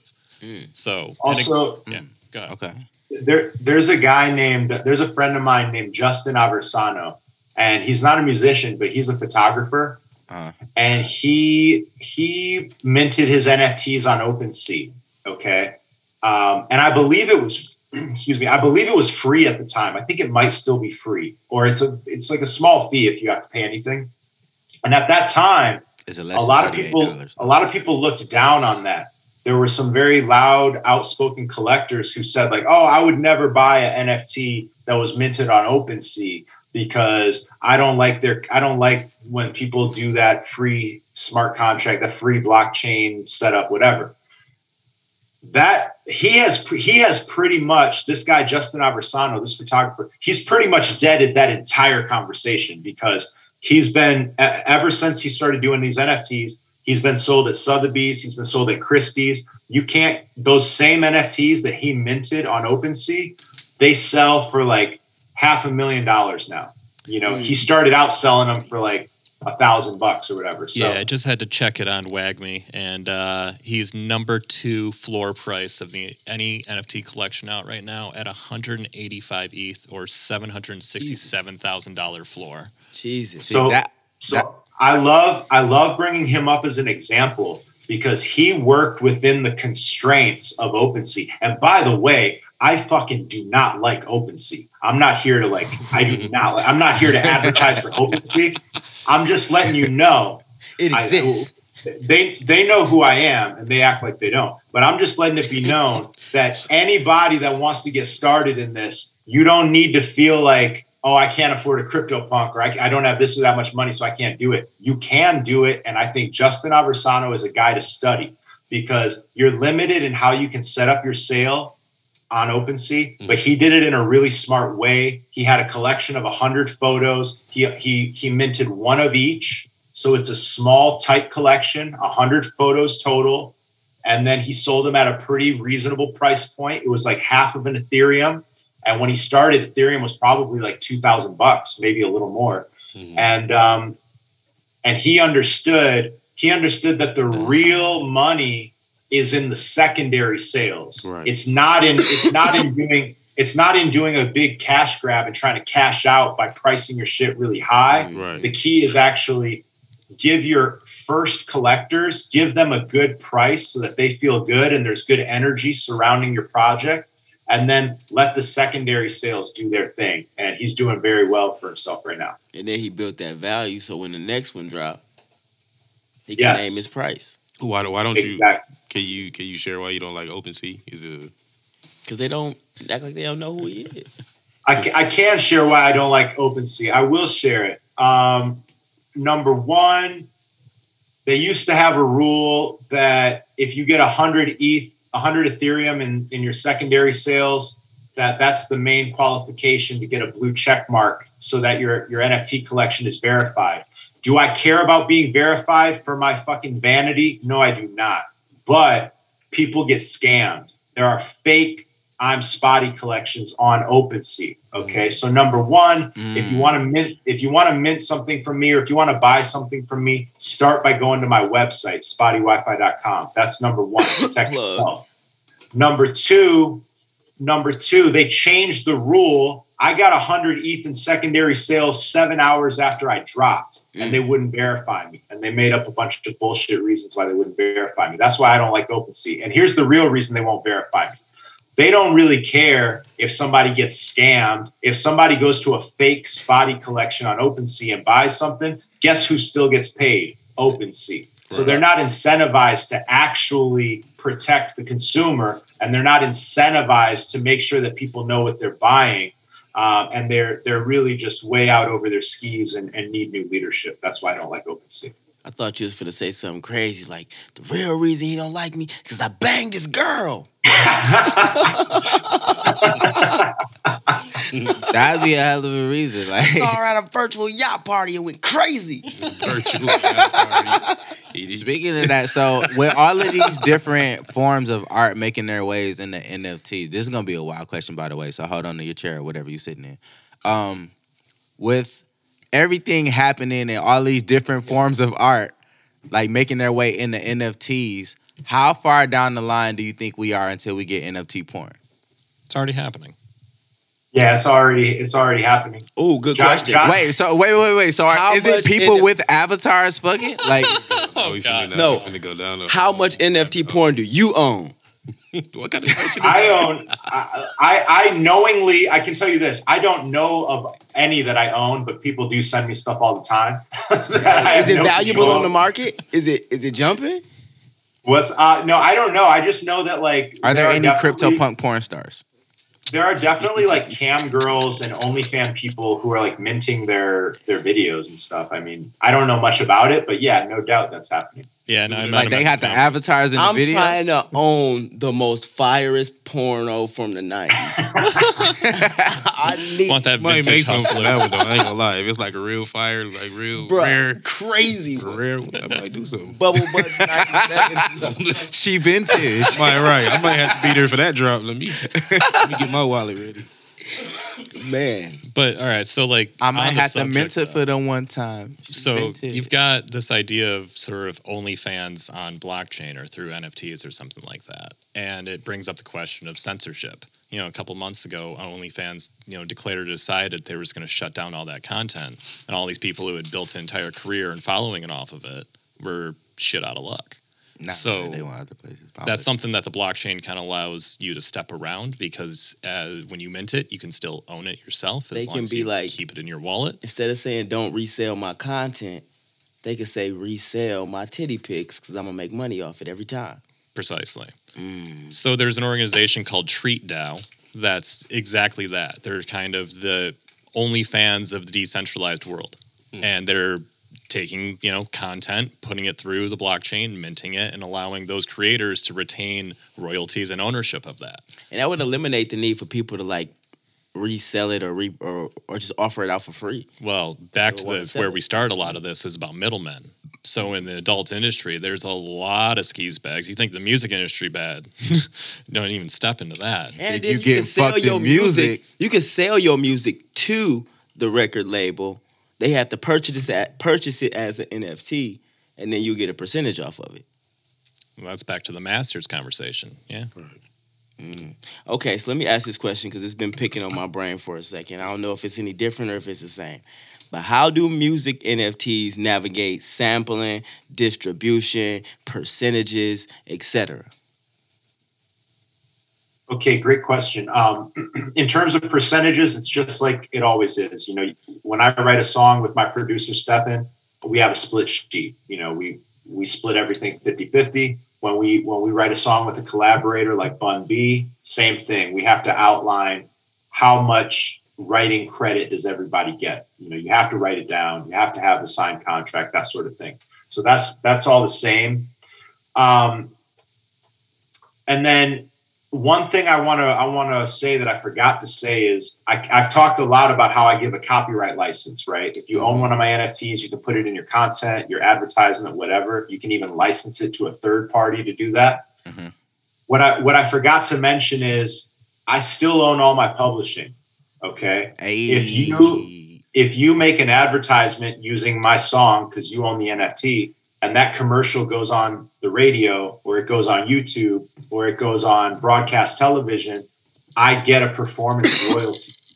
because it's playing on the radio or on YouTube or on broadcast television. So that's what I think is interesting about the business model that I created is my collectors, they have a way to monetize my music. And if they monetize my music, it's very possible and very likely that I will still get my performance royalties. And that performance royalty, it's not paid by the collector. Right. It's paid by the radio station or YouTube or the broadcast network, right, just like it is normally. Okay? So it's taken out before they even have to see they cut. What's that? So it's taken out before they even have to see they cut. You mean the collector? Yeah, like it's not taken from them directly. Yeah, it's not taken from them directly. It would be like the distributor would send out your money to you and then their money to them, so they wouldn't have to see that they lost any money there. Yeah, it's just not even their money would be on the upfront. Mm-hmm. Like NBC could come to John and say, "Hey, we got a new show. You know, we got a new TV show. We think this Spotty Wi-Fi song would be the best theme song or whatever. You know, we want to use it in episode 8." And if they say, "John, we'll pay you 10, we'll pay you $5,000, or we'll pay you $50,000, whatever," John has every right, as long as he owns the NFT to that song, to accept that deal, and he doesn't owe me anything. Mm. I won't see a dime of that money. That's called a sync deal, right? Mm. But then from there, once it hits the airwaves, once they use it, that's when I get the royalties. Right. In which they it would make sense for them to make a lot more money off of it there if they spent that much money on the, sync deal. Yeah, I mean, and the truth is, to me, it's like, I'm giving, and a lot of artists will look at that and say, like, well, you're giving up a lot of opportunity because John could make that money when you could have made that money. But to me, it's like, I don't care about that money. Like, if NBC comes to me and says, "We want to put your song in a show," as long as I like the show, go for it. I don't even care about the money. It's really about the exposure. I have no leverage. I'm a small artist. Like, take my song, please. If Taco Bell wants to put my song on their new commercial, for the Gordita Crunch or whatever it is, it's like, as long as I like the product, like, go for it, So to me, it's like, I'm giving up actually very little because I don't have a lot of leverage to negotiate with brands or TV shows anyways. Right. But in exchange for giving up that little bit of opportunity, I'm motivating my collectors like John to be talking about my music, right, like we are today. And you might fuck around and somebody buy it. Right. So I already connected with them. Does the contract change as you become a bigger artist, as you grow? Or is this a negotiation you comfortable with, providing them those rights? I think I'm stuck with it now because it is the contract that people bought it under. Right? I'm talking about new albums as you get bigger. For new albums. That's a really great question, man. For new albums, that is a really great question. But I personally think that when I hear people talk about my album, when I hear collectors tell me what they like about my album, the two top things I hear are people are excited about the copyright license and people are excited about the vinyl. Okay. Now the copyright license, I don't know if people are really using it. I have a lot of people in my Discord that have gotten the stems and they're making remixes and they're putting the remixes on YouTube. They're putting the remixes on Spotify. And again, I get royalties from that. I have people that are using it on their podcasts. They're more like indie content, right? So I don't know if it'll ever get to a point where somebody actually does do a deal with a brand or whatever. It might, but as I get bigger and bigger, if I'm lucky and continue to grow my audience, I have a feeling that that's going to continue to be a reason that people talk about me. Right. People think it's really interesting, even if they're not going to be using the copyright license. They like to know that they're supporting something that's innovative, something that's experimental, and testing a new business model that could help artists. So I'm kind of rambling, but I want to keep doing it. I hope that I get to a point where like my name carries enough weight where that becomes a hard decision. But I think I got a long way to go before that really becomes something I would consider changing up. And with the Bun B song, we did the exact same thing, except the copyright license is for the instrumental and my vocals only. Okay. Because I'm not in a position to offer another artist's vocals. You know? Okay, that's super cool. So let me jump real quick. Same question about the avatar doesn't age. Do you feel any sort of way about the fact that if you just wanted to shut it down one day, you could just sign off and Spotty's never seen again? I don't think that's, I mean, I don't think that's, that I could do that exactly. You know, I'm totally doxed. I'm out here. Yeah, okay. Spotty Wi-Fi LLC is a transparently filed company with my name attached to it. Mm-hmm. If you Google me, the first article you'll see, my name is in the first sentence. My government name is in the first sentence. If I packed up, you know, if I had a big album and I sold it for $1 million tomorrow and I pack up and I move to Thailand, like, I don't think it would be a very safe or smart decision for me because like I'm very findable and run up onable, you know? So run up onable. All right. So let me change that then. Is that necessary for an artist in the NFT space? It's not necessary. I highly, highly encourage it though. You know, with my drops, I try to think like the most cynical, most skeptical collector. I try to carve out all the excuses that they could make not to buy my shit before I drop, you know. That's why I pay a premium to be on Ethereum. And that's why I set up an LLC. And it's why, as part of setting up an LLC, you know, my name is on the paperwork and it's public that way. Okay. So you said I was just going to say, people want to know who they're buying from. You know, they want to know if the shit really hits the fan, that there's a real human on the other end. Right. So you said that there were people that had like the stems to the music and like they were making like remixes and stuff like that. Have you heard any of the remixes and just thought like, yeah, this isn't the best thing? Like, did anybody take I'm Spotty and turn it into a song about herpes or something? Okay. Not yet. But there could be a lane. That could be a lane for somebody. No. There have been a couple remixes. First of all, there have been some great remixes. We just started getting a flood of remixes actually this week, which is funny. But there's been some remixes where there are some really legit bars, like other rappers taking a verse. Mm-hmm. There's a remix by a person, I don't know, a guy, a girl, whatever. Somebody named H Wonder. They're a producer. They didn't add any vocals as far as I could tell, but they totally changed the music and the vibe of the song I'm Spotty, and it's super dope. Like, I love it. You can search that on Twitter, but no, nobody's really done anything that I was like, oh, I don't like this or I hate this. I think it was somebody mashed it up with a they figured out that I'm Spotty was the same tempo as some Britney Spears song. I think it was Toxic. And they mashed it up. And that was really funny, but it's just fun, you know, and this is all in my Discord, by the way. If you go to my Twitter @SpottyWiFi, there's a link to my Discord. And if you go on my Discord, there's a channel called Spotty Remixes and you can listen to all these. And that's also where people go to request the stems and things like that. But it's just fun, man. And it's encouraging for the community. You know, people love that. And it's like another way that I'm able to give them value beyond the MP3. Because you can't do that very easily with an MP3, right? That's why you have the stems, because the MP3 is not the stems. But by me giving the stems to anybody that wants them, as long as they own the NFT, it's like a whole nother level of interactivity with my fans, which is amazing.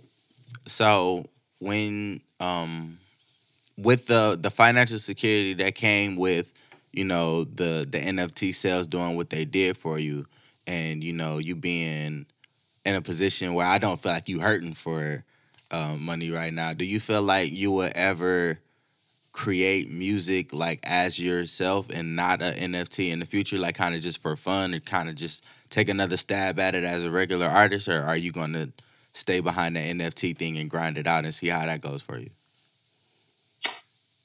That's an interesting question. I see it as more so I'm going to like bridge the two. integrated, you know, space. Because right now my life is so consumed by crypto and NFTs anyways. Like my life has changed so much thanks to crypto, even before this album. Like I've been very blessed that I was started to accumulate crypto in 2017. At the time, it was bad timing because I bought in and then immediately afterwards it crashed, but I held, I didn't sell, and I kept buying more.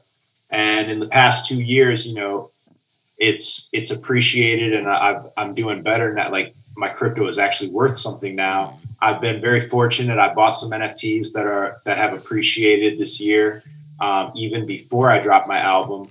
So to me, it's like, I'm on a mission to evangelize and educate about NFTs and about crypto through my music. So even if I put out an album where it was like, this album is not Spotty Wi-Fi, it's my government name on the bottom, the content would still be 90% overlap. Like if I was going to do a song with Bun B and not call it a Spotty Wi-Fi song, just call it my regular name, it would have been the same song, you know? Right. I feel it. Okay. I only got a couple more questions, so I want to keep you here all night. All good, man. I'm having fun. Are there any other big artists that contacted you, or has it just been like Bun B so far? No, I mean, I've talked to a few other artists that, you know, are interested. I don't know if it was them contacting me. Or like they... no, it's usually like there's somebody that knows us both. You know, somebody put me in touch with, I don't want to name names, but yeah, there's a couple other people that I've talked to, and like there's been talk about other collabs. This whole new album is going to be a collab album. So the whole goal of this album, it's going to be a year-long project. Bun B is the first single, the song All Time High. And the whole goal, the mission is to bridge the gap between this NFT world that I'm in and the mainstream using music, you know? So you're going to see more mainstream collabs for sure. And yeah, there's been some other artists. Artists are really, a lot of artists are studying this, you know, they money talks and they see that there's opportunity. And a lot of these artists, especially if they've been in the game for a while, like they know that artists are getting ripped off, you know? So, you know, but like, you know, artists like Trey Songz, you know, he's done an NFT drop, you know, he's part of the Gutter Cat Gang, which is an NFT community that I'm part of. Ja Rule is part of the Gutter Cat Gang.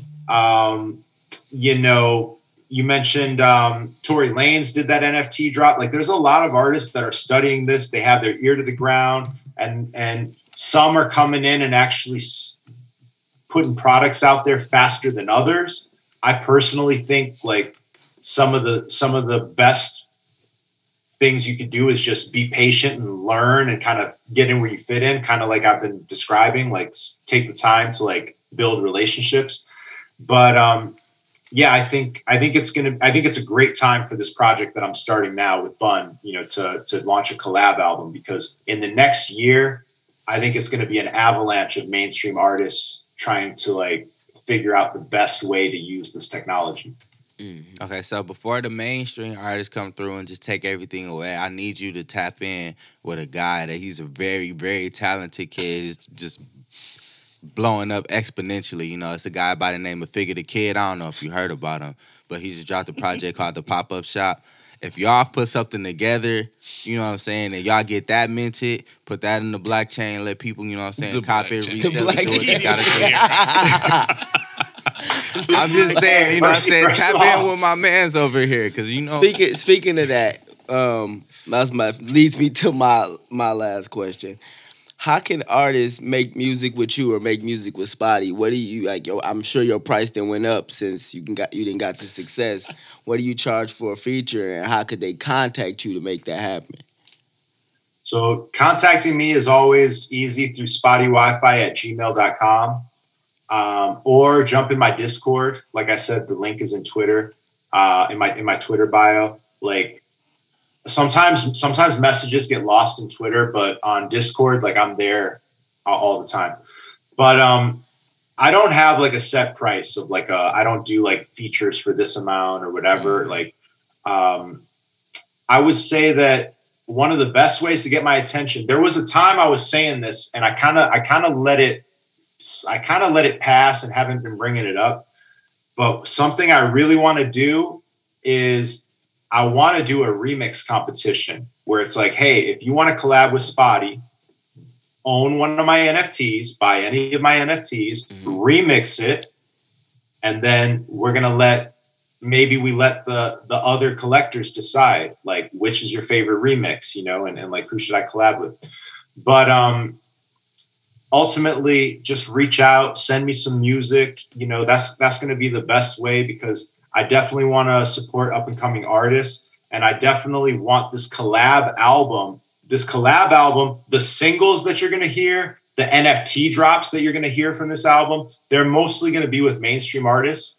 But I do see a big opportunity where I can do other songs with indie artists or up and comers, where I can extend the opportunity so other up and coming artists can say they were on an album with Bun B, or they were on an album with other mainstream artists, you know. So, oh yeah. And just so you know, the album is going to be 5 total NFT drops. Bun is the first one. There will be 4 more drops next year, 1 per quarter. If you collect an NFT from all 5, you get the album as a vinyl record. But there will be more than 5 songs on the album, of course. Right. So it's all about collabs this year. So I'm definitely looking to work with some up and coming artists. I know a couple artists you need to work with, man. It's this dude named Jeff Sky and this dude named GS the Dream. They just plugged. I love it, man. I'm trying to hear some new music from all those guys. Definitely send me some music. I have been hearing a lot of good things about Figga the Kid, so I'm excited to check out. Yeah, see, it's that plug you did. Y'all so fantastic. I'm telling you, man, his audience is growing exponentially over the last, couple months. He's definitely on the way up. He on the uptick for sure. I just wanted to offer you the opportunity to tap in before his price go crazy. You know what I'm saying? So I appreciate it. Because you know what I'm saying, we go back to like 2 hours ago. You know what I'm saying? You my man. Right. So I wanted to make sure I offered you that opportunity before everybody started grabbing his attention like that. You know what I'm saying? Well, it's been a formative 2 hours for sure. Yeah, we really have been under 2 hours. You know, yeah. Y'all got anything y'all want to ask? Mm-hmm. Oh, anything about you, John? Nah, Shepard, you've been quiet for 2 hours. Do you feel like being anonymous and kind of being behind the avatar is not anonymous? Gives you. We went over this. Well, I'm just saying, with that being like the face people know you by, do you feel like that offers you some anonymity in your private life? Like, I know you said that you have a fiance and stuff like that. Do you feel like that keeps y'all kind of protected in the privacy realm a little bit? I can't really say that it does, because number one, like, it's not like I'm famous. You know what I mean? Like, the NFT world is so small and so niche that, like, even if the front page, even if the cover photo of like my Twitter was my real face, right? Like, I don't think people would be like coming up to me at the store. You know what I mean? But not yet. Not yet. You know.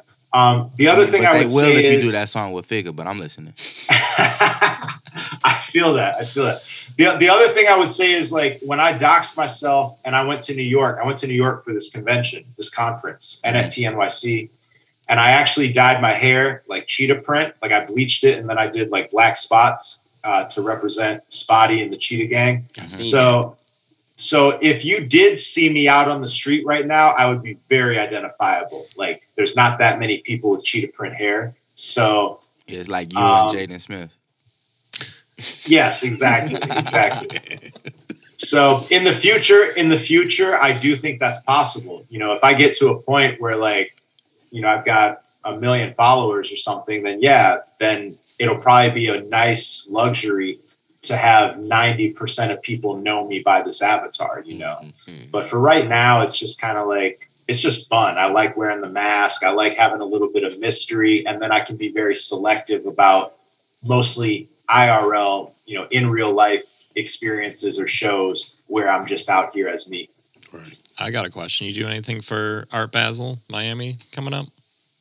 I am doing some things for Art Basel Miami. As I mentioned, I'm part of a community called the Gutter Cat Gang. They're doing like a 3-day event at a huge venue in Wynwood, Miami, right across the street from the Museum of Graffiti.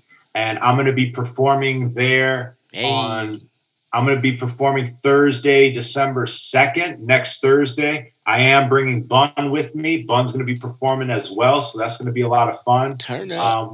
Have you met him in person yet?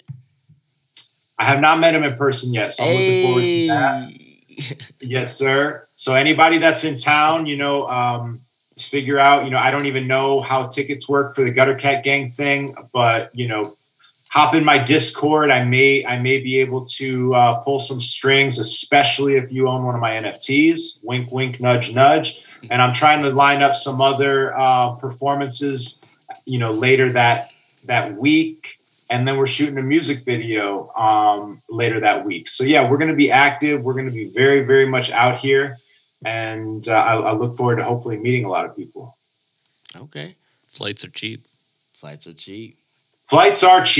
are not the problem. Hotels, on the other hand, are not cheap. We but, can stay with Spotty. You know what's funny? What's funny is there was a time earlier this year when Ethereum, all the prices of crypto were like crashing, and I tweeted as a joke. I wrote, don't worry if Ethereum goes to zero, all of my token holders can crash at my place for a few nights. So we'll figure something out. We'll take turns renting out the guest room, but yeah. But yeah, flights are pretty important. I'll stay in the closet for the day. There you go. Fix the shit. Make some space. You got anything you want to plug, Spotty, before we go? I think, the main thing right now is SpottyWiFi.com, that all-time high collection featuring Bun B. It's live right now. You can mint it. How much is it? 0.05 Ethereum. Okay. And you might get a really rare version of a song featuring Bun B. You might get a one of one. The artwork is by a DreamWorks animator, and it comes with the copyright license. And again, it's the first of 5 drops over the next year. Collect one of each, and you'll get this historic album as a vinyl record. Otherwise, find me on Twitter, find me on Discord, and that's it. How much is 0.05 Ethereum? It's about $200, give or take. $200, everybody. Go grab you a piece of history. A piece of history. Period. Go to SpottyWiFi.com and grab your, a minted copy? I don't know what is the verbiage. Yes, yeah, a minted NFT. Yep. A minted NFT. All-time high. Spotty Wi-Fi featuring Bun B. I'm here for questions if you got any. Don't worry. Oh, you go. We might actually mint one here. I'm not going to tie up everyone's time, but... Oh, yeah. We're going to figure that out after this. After I like it. We appreciate you for coming in here and answering all these questions and introducing our whole community to NFTs, man. Taking that time out to do that. You didn't have to do that, man. It means the world to us. For sure. My pleasure, man. I appreciate the opportunity. I'm glad to, share the stage with you guys, and I appreciate the thoughtful questions. This is the power of music, in my opinion, is like to help spread the word and educate. And so I'm happy to anytime. Thanks, man. We appreciate you, man. We will be in contact with you. We all finna try to make some NFTs out here. So we trying to get with Spotty. Join the Discord, man, especially if you're thinking music NFTs. We have a lot of music fans. Everybody helps everybody. Everybody shares their music. We provide feedback to each other, not just on the music, but on our ideas for NFTs. So if this kind of conversation interests you, my Discord is a place where you'll feel right at home. Yeah, I hear that. Everybody who tapped in, get on his Twitter, find his Discord, get into the NFT game, man. We giving y'all the keys. We can't make you use them. Yes, sir. All right, man. Appreciate you for your time. All right, guys. Thanks so much. We'll talk soon. Definitely. Peace. All right, guys. I feel like that was a very informative episode. It was a little, informational for sure. I feel like we missed some laughs in there. Some loud. You know what I'm saying? What are you talking about? I'm just saying we normally be kicking it. You know what I'm saying? I feel like today we were kind of learning. The atmosphere was just a little different. Not to say it was bad, but it was different. Crazy questions. You was talking about you was wilding out here, bro. Why, hold on. I was reserved. He was tripping. Spotty, he was wilding today, wasn't he? No, I was. I mean, I appreciated it. It was good. He gave me a warning to grab my chair at least. Exactly. We not live. Okay, you cut it. Okay, good. I'm glad you cut it. I told my man Spotty to hold on to his chair. I was trying to make